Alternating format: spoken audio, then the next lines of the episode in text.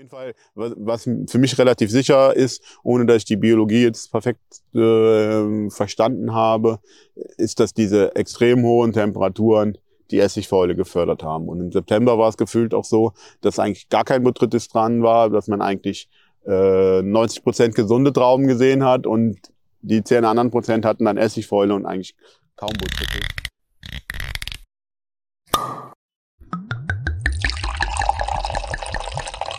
Hallo und herzlich willkommen bei Wein verkauft, dem Fachpodcast der Weinbranche. Heute stehe ich mit Daniel Molitor im Weinberg, was super cool ist, weil ich mit meinen neuen Mikrofonen jetzt endlich mit den Winzern durch ihren natürlichen Lebensraum spazieren kann. Und wir sprechen heute über den Anbau von Piwi-Rebsorten an der Mosel. Hier stehen nämlich über 30 Stöcke mit verschiedenen Rebsorten und äh, Minimalschnitt und Umkehrerziehung. Viel Spaß! Vielen Dank fürs Einschalten. Mein Name ist Diego. Ich bin der Host von Wein verkauft und für dich im Wohnmobil unterwegs, um über Weinmarketing, Weinbau und Weinbaupolitik zu berichten.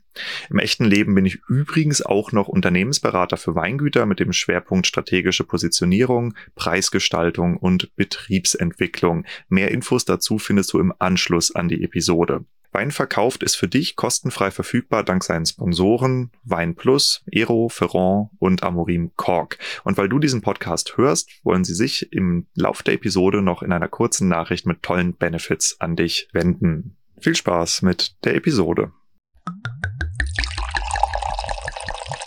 Wir stehen in Kindl und schauen auf welche Orte? Ähm, von den Orten sieht man ganz hinten die ersten Häuser von Erden. Dann ist hier Lösnich, hier ist Kindl. Auf der anderen Moselseite ist direkt Kinheim. Und auf der rechten Seite schließt sich dann so ein bisschen erhöht äh, Gröf an. Und von den Weinlagen ist es so, wir sehen eigentlich da hinten Ötziger Würzgarten. Dann unter den Felsen ist es Erdener Prälat, also vielleicht die bekannteste Lage von der Mosel. Dann ist Erdener Treppchen daneben, Löslicher Försterlei, Kinheimer Rosenberg, beziehungsweise dazwischen ist auch noch Kinheimer Hubertuslei. Aber jetzt die Treppchen, Försterlei und Rosenberg sind die, wo man die Schilder sieht. Und auf der rechten Seite, ein bisschen weiter entfernt, sieht man die verschiedenen Kröverlagen. Da, die haben ein Schild mit Krövernack, da ich ähm, relativ weit oben in den, in den Weinbergen. Hm. Ja, da war ich auch tatsächlich vor ein paar Tagen schon oben an dem Schild, bis oben zu dem äh, Ferienpark sind ja. wir gelaufen.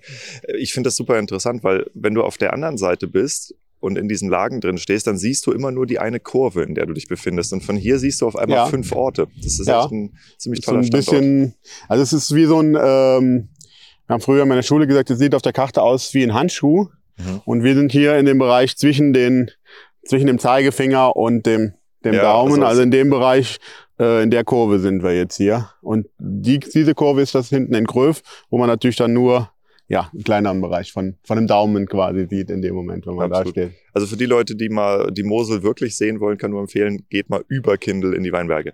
Gut, aber ja. wir sind jetzt nicht wegen der Aussicht hier, sondern wir sind hier, weil du, Daniel, äh, wenn ich es mir richtig gemerkt habe, 32 Piwi-Rebsorten hier im Versuchsanbau stehen hast, ne? Genau. Ähm, ja, ich glaube, sind ja so Anfang 30 sind es, waren am Anfang, glaube ich, so Anfang 30. Jetzt haben wir dieses Jahr sind noch drei dazugekommen.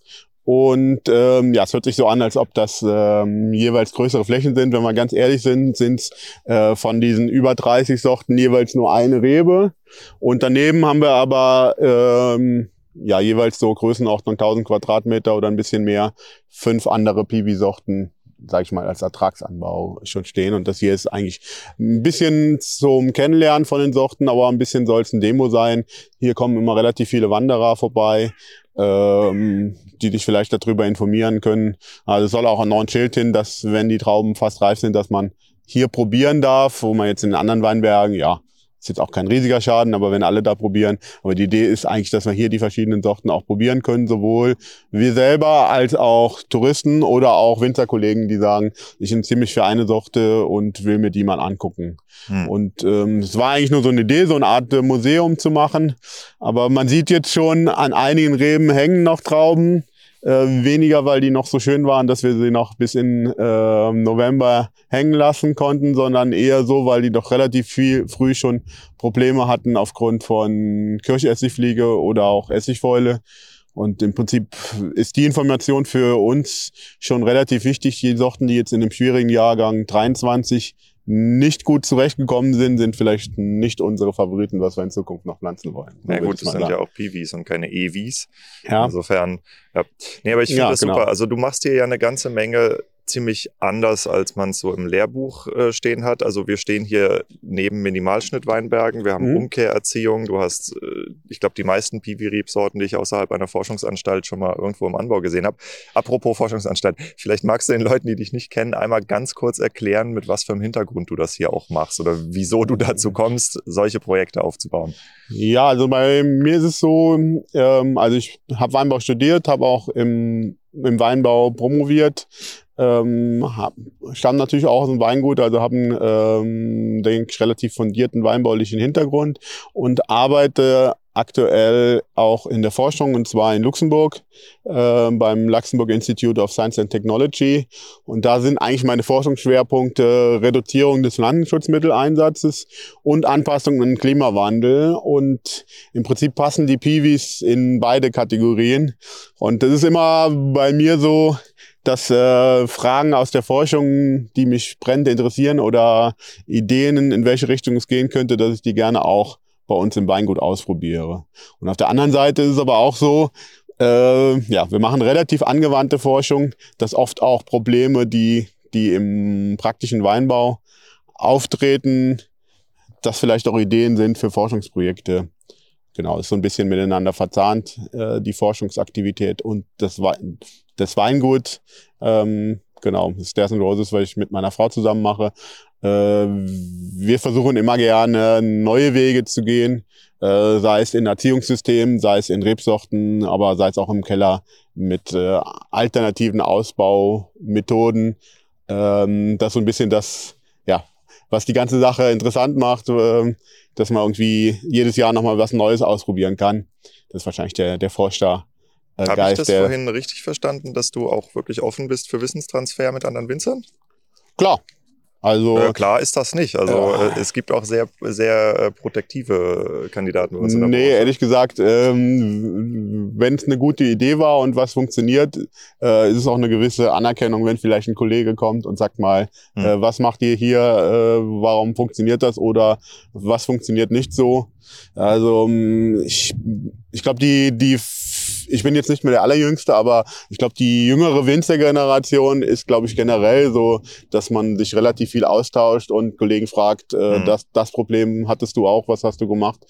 Ähm, weil ich sehe es auch inzwischen so, es sind so viele Weinproduzenten, äh, allein hier im Moseltal, ich weiß nicht, ob die Zahl noch äh, aktuell ist, habe ich mal was gehört, sind es über 2500 Betriebe, die selber äh, Wein abfüllen. Und ich sehe dann jetzt meinen Nachbarn äh, nicht als meinen Konkurrenten, dem ich jetzt mein Wissen nicht weitergeben sollte. Dafür ist ja, ist ein großer Markt, sind auch sehr viele Anbieter, aber ist jetzt nicht so, dass der mein Nachbar mein größter Konkurrent ist, dem ich äh, alles, was ich vielleicht weiß, äh, vorenthalten müsste. Also die Logik kann man in beide Richtungen anwenden, aber um ja. das zu diskutieren, sind wir nicht hier. Ich finde das nämlich sehr cool, was du hier anbietest, ähm, um mal ein bisschen Werbung zu machen. Also wir haben gestern schon mal quer durch seinen Keller durchprobiert. Äh, der Mann weiß, wie man Petnat macht und der Mann weiß vor allem, wie man Orange Wein macht und erstaunlicherweise eben auch welche, die so gut schmecken, dass sie eine AP-Nummer kriegen.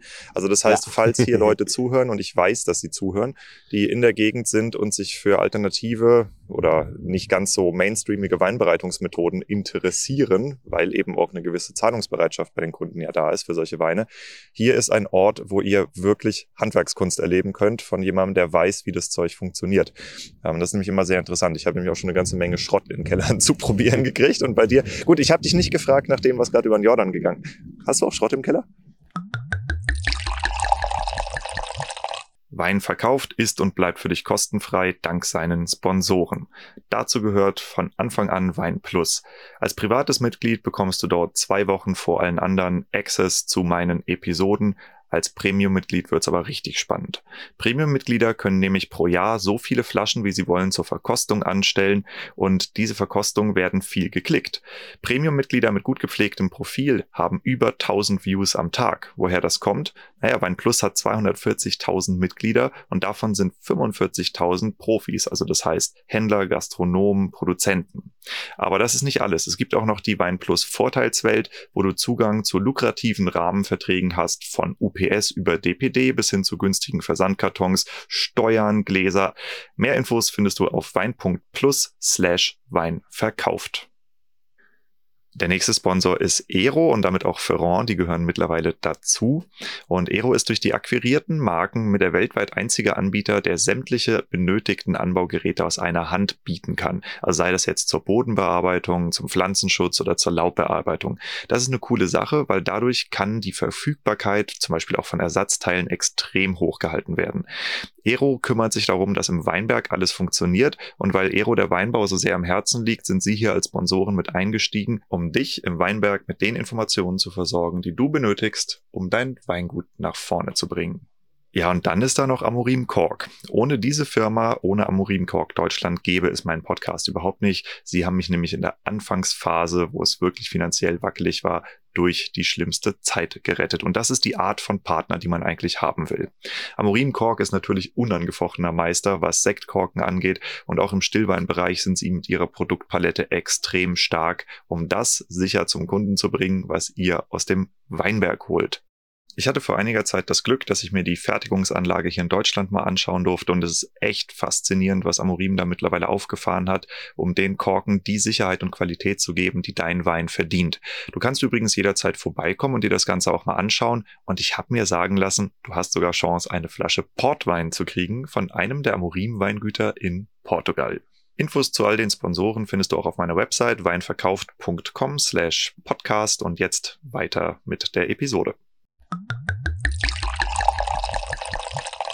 Äh, jetzt aktuelle Jahrgang glaube ich nicht. Also es war ja relativ kritisch mit äh, sehr viel essigvolle Sortierbedarf. Ne? Genau, ein paar hängen ja. noch. Ansonsten haben wir auch relativ viele am Boden liegen, aber das, was wir im Keller haben, bin ich eigentlich der Meinung, dass das alles zwischen gut und sehr gut werden könnte. Also ja. das, was ich probiert habe, äh, da schließe ich mich deiner Meinung an. Gut, okay, äh, back to Piwi. Was, ja. was ist denn hier an der Mosel so dein, deine größte Erkenntnis? Was sind die Rebsorten, die dich interessieren? Was muss man äh, wissen über das, was du hier tust?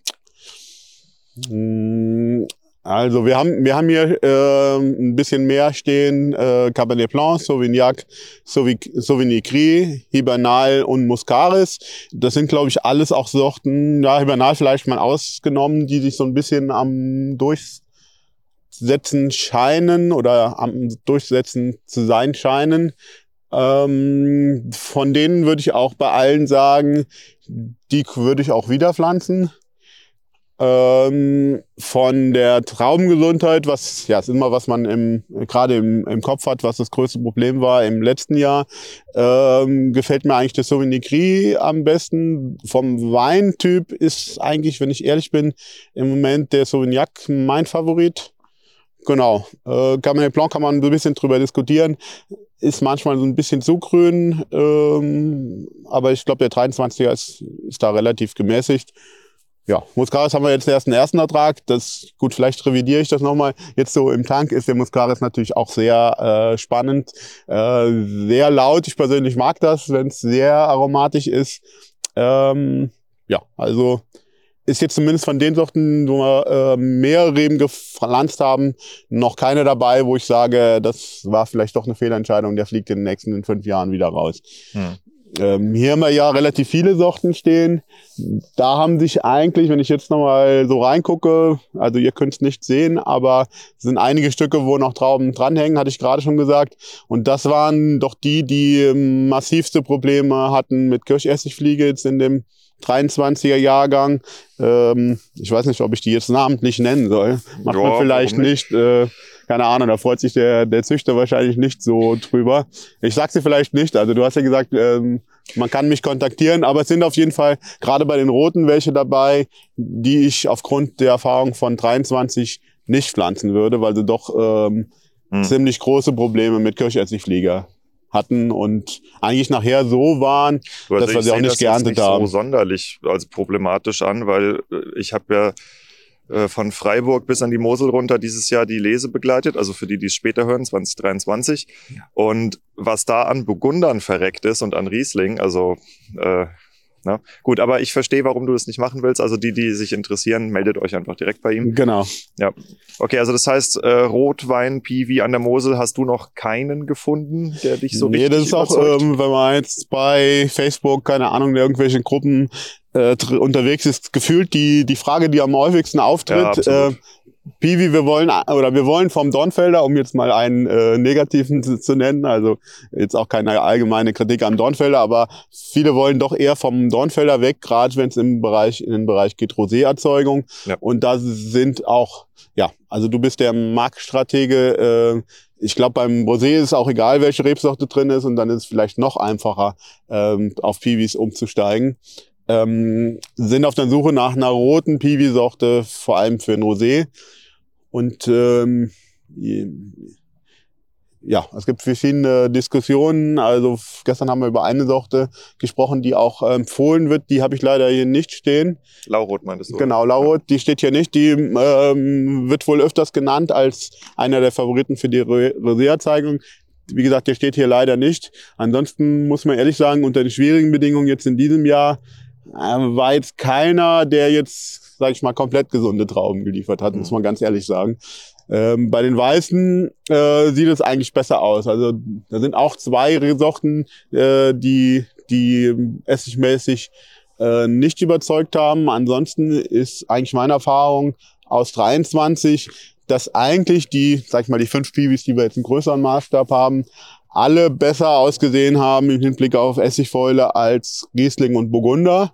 Ähm, wobei eigentlich nur der Cabernet Blanc komplett gesund war. Also Mhm. bei den anderen Sorten sind wir dann doch vor der Ernte. Also ja, lass mich gerade überlegen. Ich glaube, die meisten sind in diesem Jahr mit dem Vollernte geerntet hier äh, vorher durch und haben dann die negativen auf den Boden geschnitten, was sich aber ja eher im Bereich von ein, zwei Prozent vielleicht bewegt hat, äh, wobei beim Riesling zum Schluss doch relativ viel auf den Boden werfen mussten und beim ja beim Weißburgunder eigentlich auch. Ich wollte dich bitten, dass du vielleicht noch mal ein bisschen was über das Thema Alkoholmanagement erklärst. Also du hast, wenn ich mich recht erinnere, hast du mir gestern einen Weißburgunder gezeigt, den Ja. du aus dem Minimalschnitt geholt Ja. hast, der total gesund war im Gegensatz Ja. zu der Spaliererziehung nebendran. Richtig. Und ähm, vor uns steht jetzt Umkehrerziehung. Du hast Mhm. noch einen äh, zweiten, wahrscheinlich sogar Hauptjob. Ich weiß ja nicht, wie es bei dir aufgeteilt ist. Und äh, du teilst dir ein Problem mit fast allen hier drumherum. Man findet im Moment fast keine Arbeitskräfte.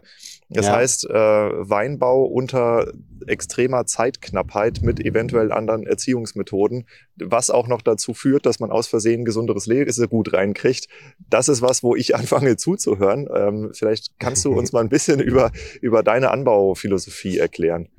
Also vielleicht, wenn ich nochmal einen Schritt zurückgehe, wir haben eigentlich vor 25 Jahren den ersten Weinberg auf Minimalschnitt umgestellt. Also es war damals, war ich in, in Geisenheim im, im, im, im Studium, genau. Also jetzt, wo wir hier stehen, der ist, glaube ich, 2005 umgestellt, aber eigentlich dann auch schon ja, fast 20 Jahre auf äh, Minimalschnitt. Und das war eigentlich meine äh, Alternative, ähm, ja, gerade auch, sage ich mal, für den, für den Basisbereich. Ähm, die waren da, die sind alle so Ende der 70er gepflanzt hier, die Weinberge, jede zweite Zeile rausgemacht. Die waren auf 1,60. Jetzt haben wir quasi 3,20 Meter Zeilenbreiten. Und ja, machen eigentlich vor allem einen, einen leichten Winterschnitt und einen, auch einen leichten einen Sommerschnitt. Kommen mit den Arbeitsstunden äh, deutlich runter.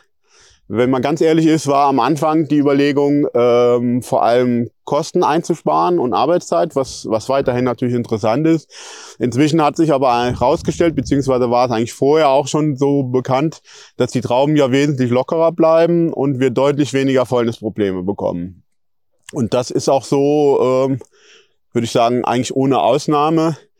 Ähm, zum anderen ist es so, durch diese Ich verstehe da was nicht, Ja. weil ähm, das ist ein bisschen wie die Debatte mit, mit Schwefel. Die einen sagen, von ungeschwefelt kriegt man Kopfschmerzen, die anderen sagen, von viel geschwefelt kriegt man Kopfschmerzen. Ich Ja. bin jetzt an Minimalschnitt Weinbergen vorbei dieses Jahr, ähm, wo du halt den Essig echt 500 Meter gegen den Wind gerochen hast. Okay, du sagst, nee. die Minimalschnitt Weinberge bleiben, äh, sind weniger Fäulnis Ja. äh, behaftet. Dann sagt der nächste Winzer, ja, aber guck dir die Hecke an, das ist doch eine riesen Hecke, da ist doch gar keine Durchlüftung Ja. drin. Was ist da los? Ich verstehe es nicht. Also, ich, ich, Ähm, also das- das, das mit der- unterschiedliche Aussagen. Das mit dem Essig äh, wundert mich, habe ich nämlich, ähm, ja, eigentlich waren die Minimalschnitt Weinberge Jetzt außer vielleicht Cabernet Blanc, ähm, der auch gar keine Essigprobleme hatte. Ansonsten, wenn man ehrlich ist, war mehr oder weniger in diesem Jahr in jedem Weinberg Essig zu finden, außer in den mhm. Minimalschnittanlagen, wo also wir eigentlich keine Probleme. Genau, bei mir. Ja. Also äh, es gibt jetzt nicht so sehr viele Nachbarn, die das gleiche System machen. Ähm, es gibt ja die verschiedenen Minimalschnittsysteme. Es gibt diesen äh, Minimalschnitt auf zwei Meter ähm, das hier ist jetzt ein anderes System mit eher mit 3,20 Meter. Vielleicht kriegen wir dadurch eine bessere Durchlüftung. Ähm, ich weiß es aber nicht ganz genau. Aber wie gesagt, wir haben eigentlich keine Probleme, weil eigentlich diese Essig- oder Fäulnisproblematik in den meisten Fällen eigentlich eher von kompakten Trauben herrührt. Äh, jetzt in 23 ja, hat man auch schon mal auch Essig gefunden, wo man es nicht so richtig über die Traubenstruktur erklären konnte. Aber in aller Regel ist es so, wenn die Trauben kompakt sind, ähm, habe ich deutlich mehr Fäulnisprobleme, als wenn sie sehr locker sind. Und beim Minimalschnitt haben wir so viele Trauben, dass die eigentlich immer äh, locker bleiben und wir deswegen eigentlich keine Fäulnisprobleme haben. Genau, also wie gesagt, ich habe die anderen Weinberge nicht gesehen, so richtig kann ich mir das nicht erklären. Ja. Äh, zumindest bei den Sorten, die, die wir jetzt als Minimalschnitt haben, Riesling, Müller-Thurgau und auch Weißburgunder, hat das generell gut funktioniert. Ähm, in diesem Jahr aber eigentlich noch mal mehr auffällig als, als in anderen Jahren, weil diese, weil diese Fäulnisproblematik eigentlich so intensiv war. Hm. Diese Weißburgunder, von denen du mir, den einen hast du mir gegeben, den anderen, davon hast du mir erzählt, stehen die direkt nebeneinander? Die stehen direkt nebeneinander, genau. Also wir haben äh, ein paar Zeilen umgestellt und ein paar noch stehen gelassen. Ähm, ja, um das Ganze nochmal so ein bisschen zu vergleichen, weil ich es beim Burgunder selber eigentlich noch nicht ausprobiert hatte beim, äh, beim Minimalschnitt. Ähm, Tendenz nach diesem Jahr ist wahrscheinlich eher, dass mittelfristig die die Spalierzahlen auch auf Minimalschnitt umgestellt werden. Mhm. Man muss dazu sagen, dass wir beim Minimalschnitt immer eine bisschen spätere Reife haben, ähm, was ich am Anfang als das vielleicht den Knackpunkt gesehen haben. Inzwischen sehe ich es fast umgekehrt, dass wir eigentlich den Vorteil haben, dass sie ein bisschen später reifen ähm, auch ein bisschen beschatteter als bei einer Spaliererziehung, wo wir eigentlich standardmäßig aufgrund der Fäulnisproblematik dann auch immer eine Entblätterung machen zur Auflockung der Traubenstruktur, haben aber dadurch auch sehr direkte Sonneneinstrahlung, was sicherlich sich auch auf die Aromen auswirkt. Ob das positiv oder negativ ist, ist glaube ich eher Geschmackssache. Beim Minimalschnitt haben wir eigentlich deutlich mehr Belichtung und ähm, insgesamt in der Regel eine etwas spätere Reife und das sehe ich inzwischen im fortschreitenden Klimawandel eher als Vorteil. Weil vier Wochen später hast du den Ja, vier Wochen nicht. Also es ist eher so ein, zwei Wochen. Also ein, zwei Wochen. Ein, zwei Wochen später in der Regel äh, von der Reife. Äh, der Vorteil ist, dass ich sie noch ein bisschen länger hängen lassen kann, weil sie in der Regel auch noch gesund sind und ich dann auch in den Genuss komme, vielleicht noch eine Woche Reifephase im Oktober. Ähm, weil eigentlich war, sag ich mal, beim Riesling in vielen Fällen am 3. Oktober schon das meiste, mhm. zumindest so, dass es gelesen äh, werden musste. Und ich glaube, wir haben den Minimalschnitt war jetzt äh, beim Riesling also ich glaube, den Weißburgunder haben wir gestern geguckt, am 9. Oktober gelesen und den Riesling dann noch die Woche danach, also müsste so um den 15. Oktober gewesen sein. Ähm, wo wir dann vielleicht noch ein bisschen die längere Reifephase ausnutzen können und ähm, die Reife ja unter den Kühlerbedingungen eigentlich laut Lehrbuch, und das ist wahrscheinlich auch so, zu den fruchtigeren Weinen äh, führt. Mhm. Und natürlich auch, weil das Mossgewicht auch nicht so hoch ist. Also was wir, wir haben, glaube ich, die Riesling mit 81 Grad, Öxle Weißburgunder 80, Müller-Togo 78 Grad geerntet, sind wir dann eher auch bei den trockenen Weinen im Bereich von von 10,5 oder 11 Volumenprozent. Ähm, das hat nicht den Anspruch, dass das die großen Gewächse liefern soll, aber ähm, inzwischen ist eigentlich, glaube ich, von, den, von vielen, die sagen, ich trinke gern mal ein Glas Moselwein, was ein bisschen leichter ist, ähm, gerade auch bei wärmeren Temperaturen geht es eigentlich genau in die Richtung, einen leichteren Wein, der aber trotzdem, finde ich zumindest, eigentlich auch eine schöne Aromatik hat. Weniger jetzt die überreifen Aromen, sondern eher vielleicht so ein bisschen Zitrus, äh, Apfel mhm. in die Richtung eher das Frische. Ähm, Finde ich eigentlich persönlich. Also ich trinke, wenn ich ganz ehrlich bin, äh, fast lieber einen, einen Wein mit 11 Prozent als einen mit 13. Also mhm. das ist natürlich Geschmackssache, aber. Ja, ja, es ist so eine Entwicklung. Also bei mir, äh, ich schließe mich da vollkommen an mittlerweile. Diese Alkoholbomben, das ist sehr schnell, sehr anstrengend im Glas. Ja. Okay, und ähm, Gehen wir nochmal zurück zu dem Weißburgunder. Was hast du da genau für Unterschiede gesehen? Also in der Reife, in der Aromatik, wenn man es sagen kann, aber eben auch in dem äh, Essig- oder Krankheitsbefall.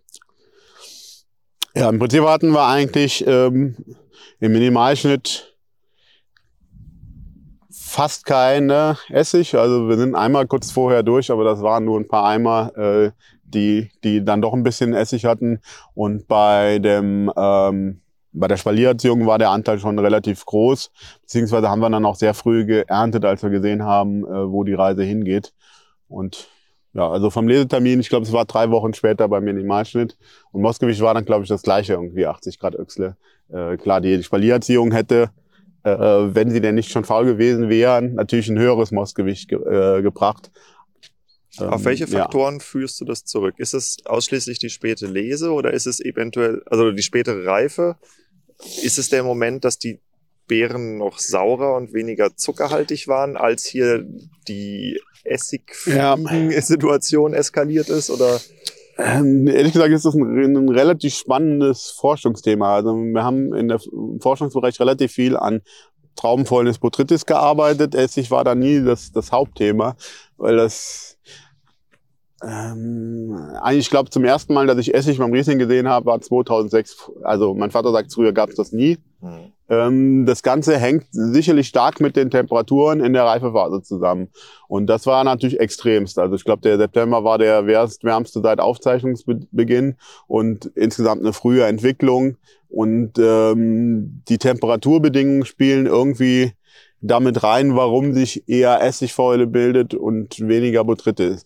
Ehrlich gesagt bin ich in der Biologie da gar nicht so tief drin, äh, weil es so ein bisschen eher ein Nischenthema war, aber das scheint sich jetzt doch deutlich, deutlich zu ändern. Äh, wenn man mal zurückblickt, ja, also der Trend ist auf jeden Fall zunehmend. Und ich glaube, die in den südlichen Regionen, äh, bei denen ist diese Essigproblematik auch in anderen Jahren schon mehr da als bei uns. Wie gesagt, beim Riesling war das eigentlich bis jetzt eher die Ausnahme ist auf jeden Fall ein Thema, mit dem man sich auch nochmal beschäftigen könnte. Auf jeden Fall, was, was für mich relativ sicher ist, ohne dass ich die Biologie jetzt perfekt äh, verstanden habe, ist, dass diese extrem hohen Temperaturen die Essigfäule gefördert haben. Und im September war es gefühlt auch so, dass eigentlich gar kein Botrytis dran war, dass man eigentlich äh, 90 Prozent gesunde Trauben gesehen hat und die zehn anderen Prozent hatten dann Essigfäule und eigentlich kaum Botrytis. Ähm, mhm. Ja. Also ich finde es echt interessant, weil ich habe jetzt mit vielen verschiedenen Winzern darüber gesprochen. Bei den einen höre ich, bei uns gibt es keine Kirschessigfliege. Es ist ausschließlich der starke Niederschlag gewesen, der dazu führt, dass die Beeren aufplatzen.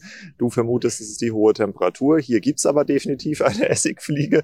Und äh, woanders ja. ist es dann nur die Essigfliege und der Rest ist einfach nur noch ein, ein Katalysatoreffekt gewesen. Also also mit dem Thema Kirschessigfliege, da muss man, glaube ich, unterscheiden zwischen den weißen und den roten Sorten. Ja. Bei den roten Sorten ist es sicherlich so, dadurch, weil die Kirschessigfliege ihre Eier in die Trauben reinlegt, dass die die Problematik verschärft. Bei den weißen bin ich mir nicht ganz sicher, ob vielleicht eher zuerst der Essig da ist und dann die normalen äh, Fliegen, angezogen, Fliegen angezogen werden ähm, die aber sicherlich dazu beitragen, dass die Hefen und Bakterien auch weiter verbreitet werden. Mhm. Ähm, wie groß der Einfluss von den, von den Fruchtfliegen auf die Epidemie ist, ähm, weiß ich ehrlich gesagt auch nicht. Also Deine Einschätzung würde mich nochmal interessieren. Ich habe gestern ähm, mit der Anina Erbes von Weingut Erbes Henn ähm, habe ich gesprochen und zwar ging es darum, ob wir, wenn wir die Trester rausfahren, was ja jetzt auch flächendeckend überall gemacht wird, und gleichzeitig nicht mehr so viele scharfe Frostnächte haben. Ob wir uns mit diesen Trestern, wo teilweise im Januar noch Fliegen dran sind, nicht eine hausgemachte Essigepidemie in den Weinberg holen. Ja, da muss ich ehrlich sagen, habe ich keine persönliche Meinung, weil ich in der Biologie äh, nicht so tief drin bin, dass ich mir da irgendwie eine Aussage zu also erlauben wir, wir würde. auch nicht sicher, aber die Frage fand ich sehr interessant, weil man kriegt es ja. ja. auch bei anderen Insekten mit, wenn der Winter mild ist, dann hast du im nächsten Jahr eine Insektenplage. Ja. Und was da an Fliegentechnisch auf den äh, Tresterhaufen abgeht, das wissen wir alle. Ja. Ne? Dementsprechend, ähm, das könnte also es klingt jetzt nicht so abwegig, weil die, wenn die Eier sowieso frostsicher sind und dann auch noch eingebuddelt und es nicht so richtig kalt ist.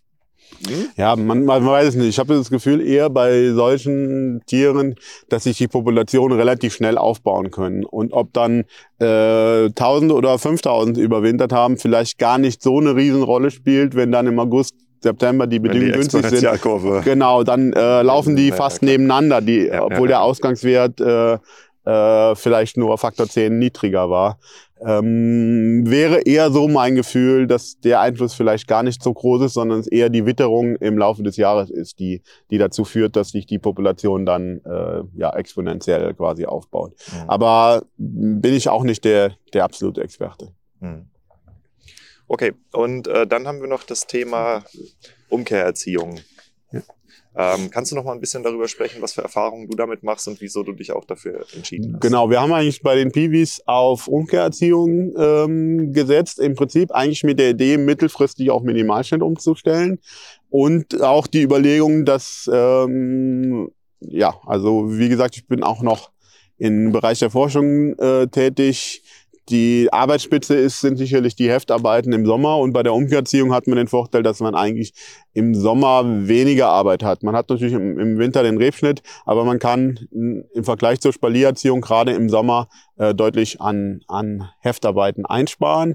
Wir hatten es auch schon beim Riesling, da war dann oft das Problem, dass sich so ein bisschen ähm, eine Laubglocke gebildet hat und dann auch äh, aufgrund der beim Riesling doch eher kompakten Trauben auch Fäulnis gebildet hat.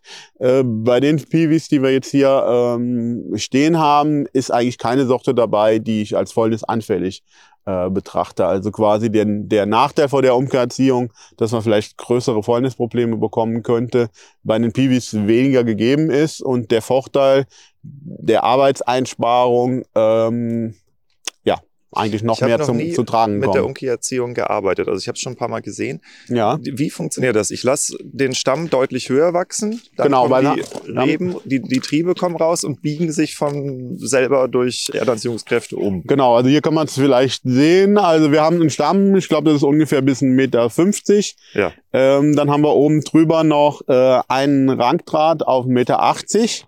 Und die Idee ist, dass wir eigentlich einen äh, langen Strecker binden und die Triebe hochwachsen. Ein Teil rankt sich im Rangdraht fest, ein Teil fällt nach links, ein Teil fällt nach rechts.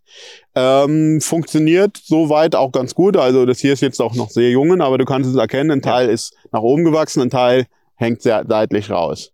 Und dann kriegen wir schon auch so ein bisschen diese Laubwand, äh, Wand, ja, so ein bisschen zweigeteilt. Wie gesagt, das hier ist jetzt, äh, wo wir jetzt gerade stehen, nicht das beste Beispiel, weil Fahre ich mir die denn dann nicht komplett kaputt, wenn die nach links und rechts in die Zeile Nee, wir, wir haben einen Zeilenabstand von äh, Meter sieb, äh, 2,70 Meter, 2,80 Meter hier. Ähm, natürlich Piwis, klar, weniger Pflanzenschutz überhaupt notwendig. Also wir haben sie in der Regel äh, zweimal gespritzt in den letzten Jahren. Ähm, und es ist auch so, dass wir im Sommer, wenn sie dann kurz vorm Boden sind, sie auch einmal einkürzen. Aber das ist eigentlich kein Problem, äh, hier durchzufahren. Mhm. Nee, finde ich ein super interessantes äh, System, weil du hast ja gerade im, im Basisbereich, wenn du sowieso den Zeitdruck in der Laubarbeit hast und im Pflanzenschutz, ähm, dann macht das eigentlich nur Sinn. Ja. Also Cool. ich bin eigentlich zufrieden. Also wir hatten es erstmal dann im ersten Jahr, wo wir Piwis gepflanzt haben, mit acht Zeilen ausprobiert und es hat gut funktioniert. Inzwischen ist immer wieder jedes zweite Jahr ist nochmal was dazugekommen und wir sind bei dem System geblieben.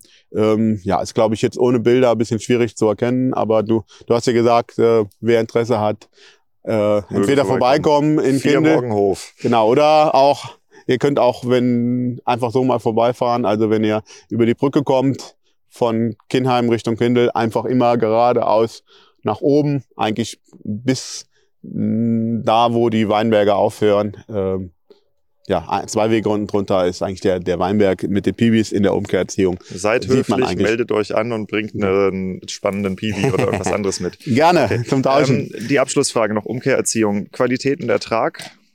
Was siehst du da für Ergebnisse? Ähm, qualitativ sind wir eigentlich sehr zufrieden. Also es ist oft so, dass wir in so einem Bereich, also es muss man auch dazu sagen, ist keine Spitzenlage hier. Ist eigentlich eine, sag ich mal, eine einfachere Lage. Äh, Moskowitz sind wir eigentlich immer im Bereich zwischen 80 und 95 ähm, angekommen. Muscaris wäre sicherlich auch noch deutlich höher gegangen. Den haben wir am 5. September schon geerntet. Ansonsten ähm, ist es eigentlich so, dass wir keine Probleme hatten, außer jetzt, sag ich mal, Muscaris mit dem ersten Ertrag, dass die Mossgewichte zu hoch sind, weil es halt eben auch eher eine kühlere Lage ist. Ähm, genau, was wollte ich noch sagen? Gib mir noch mal gerade einen Hinweis. Ah, Ertrag, genau. Ähm, Ertrag, dadurch, weil wir hier äh, 2,70 Meter, 2,80 Meter äh, Zeilenbreiten haben, haben wir natürlich nicht die Erträge wie auf 1,80 Meter. Also wir bewegen uns oft so im Bereich 60, 70 Hektoliter der eine oder andere, der, sag ich mal, die, die Österreicher oder so kennen, die Zeilenbreiten und für die ist das schon ein hoher Ertrag. Die Mosel ist auch gerne auch noch mit den Erträgen ein bisschen höher. Also ähm, wir kriegen natürlich nicht einen Ertrag wie eine Einzelfallerziehung bei einem Meter auf Meter 20 äh, Stockabstand. Mhm. Ähm, aber äh, ich glaube, der das Verhältnis zwischen Arbeitsaufwand und ähm, Ertrag ist, glaube ich, trotzdem in Ordnung. Mhm. Ja. Ich habe mir sagen lassen, dass wir auch eine gewisse Übermenge Wein im Moment haben. Super, ja. Daniel, ich danke dir. Mit Respekt auf deine Arbeitszeit müssen wir jetzt dringendst los. Äh, das war super, super spannend. Gerne. Und ähm, genau, wenn die Leute sich mit dir in Verbindung setzen wollen, wie ist dir das am liebsten? Wo kann man dich erreichen? Am einfachsten ist, glaube ich, immer per E-Mail. Dann kann ich dann lesen, wenn ich Zeit habe. Äh, vielleicht an daniel at stairsandroses.de also Stairs and Roses in einem Wort zusammengeschrieben. Äh, ich glaube, das wäre das Einfachste. Ja. Super. Dann übermittle ich dir noch liebe Grüße von Markus Busch. Das hat er mich gebeten. Und damit auch Grüße genau, an dich, auch Markus. einer der, äh, der, der Piwi Pioniere, würde ich sagen, an der Mosel. Genau. genau. Super. Alles danke. klar. Ich danke dir. Ciao. So, vielen Dank, dass du die Episode bis zum Ende gehört hast und jetzt noch ein paar Infos zum Schluss. Zum Beispiel findest du auf meiner Website weinverkauft.com bald Online-Kurse. Ich produziere im Moment einen zum Thema Preispolitik, den ich dann dort launchen werde. Außerdem informiere ich da auch über Events und über äh, meine Reiseroute, alles, wo ich teilnehme, die Messen, auf denen ich bin. Also das heißt, du bleibst dort immer up to date. Das gleiche gilt, wenn du mir bei Instagram folgst, at The Art of Selling Wine oder bei LinkedIn. Da heiße ich einfach Diego Weber. Ich habe auch einen tollen Newsletter da, der heißt The Art of Selling Wine. Ja, und wenn du dich für die Unternehmensberatung interessierst, die ich anbiete, wollte ich hier noch ein paar Infos dazu geben. Also, das, was ich mache, sind in erster Linie direkt vermarktende Weingüter. Also, das heißt keine Riesenklitschen, sondern so die typischen Familienweingüter. Darauf bin ich extrem spezialisiert. Ähm, die Themen, die ich in der Regel mit den Weingütern mache, ist strategische Positionierung. Also, das heißt, in welchen Teil des Marktes verkaufe ich eigentlich rein, in welchem Marktumfeld bewege ich mich. Dann die Preispolitik. Ähm, das ist von der klassischen klassischen Preislistengestaltung über die Kalkulation bis hin zu Themen wie Preisvereinfachung, Sortimentsstraffung, Händlerpreislisten aufbauen, unverbindliche Preisempfehlungen einführen und, und, und. Das ist ein ganz, ganz wichtiges Thema. Und dann eben auch die Betriebsentwicklung, manchmal mit Generationsübergabe, manchmal ohne, je nachdem, in welchem Alter du halt so bist. Und äh, weil das Ganze mittlerweile auf einer gewissen Qualität abläuft, habe ich Rahmenverträge mit dem Landwirtschaftsministerium in Baden-Württemberg abschließen können und auch mit dem Weinbauministerium in Rheinland-Pfalz, die dann über die EU-Töpfe ELA ähm, einen Teil dieser Beratung kofinanzieren. Das ist natürlich ein super tolles Angebot und wenn du die Infos dazu haben möchtest, findest du sie eben auch auf meiner Website weinverkauft.com. Dort habe ich auch ein paar Testimonials von Weingütern online, die das Ganze schon durchlaufen haben. Die sind auch sehr gern dazu bereit, dass du sie einfach anrufst und nachfragst und ansonsten melde dich einfach bei mir am einfachsten über Instagram at the oder schreib mir eine E-Mail, ruf mich an. Die Kontaktdaten findest du ja im Impressum wie gehabt, weißt schon, wie das geht. Und wir hören uns uns dann bei der nächsten Episode.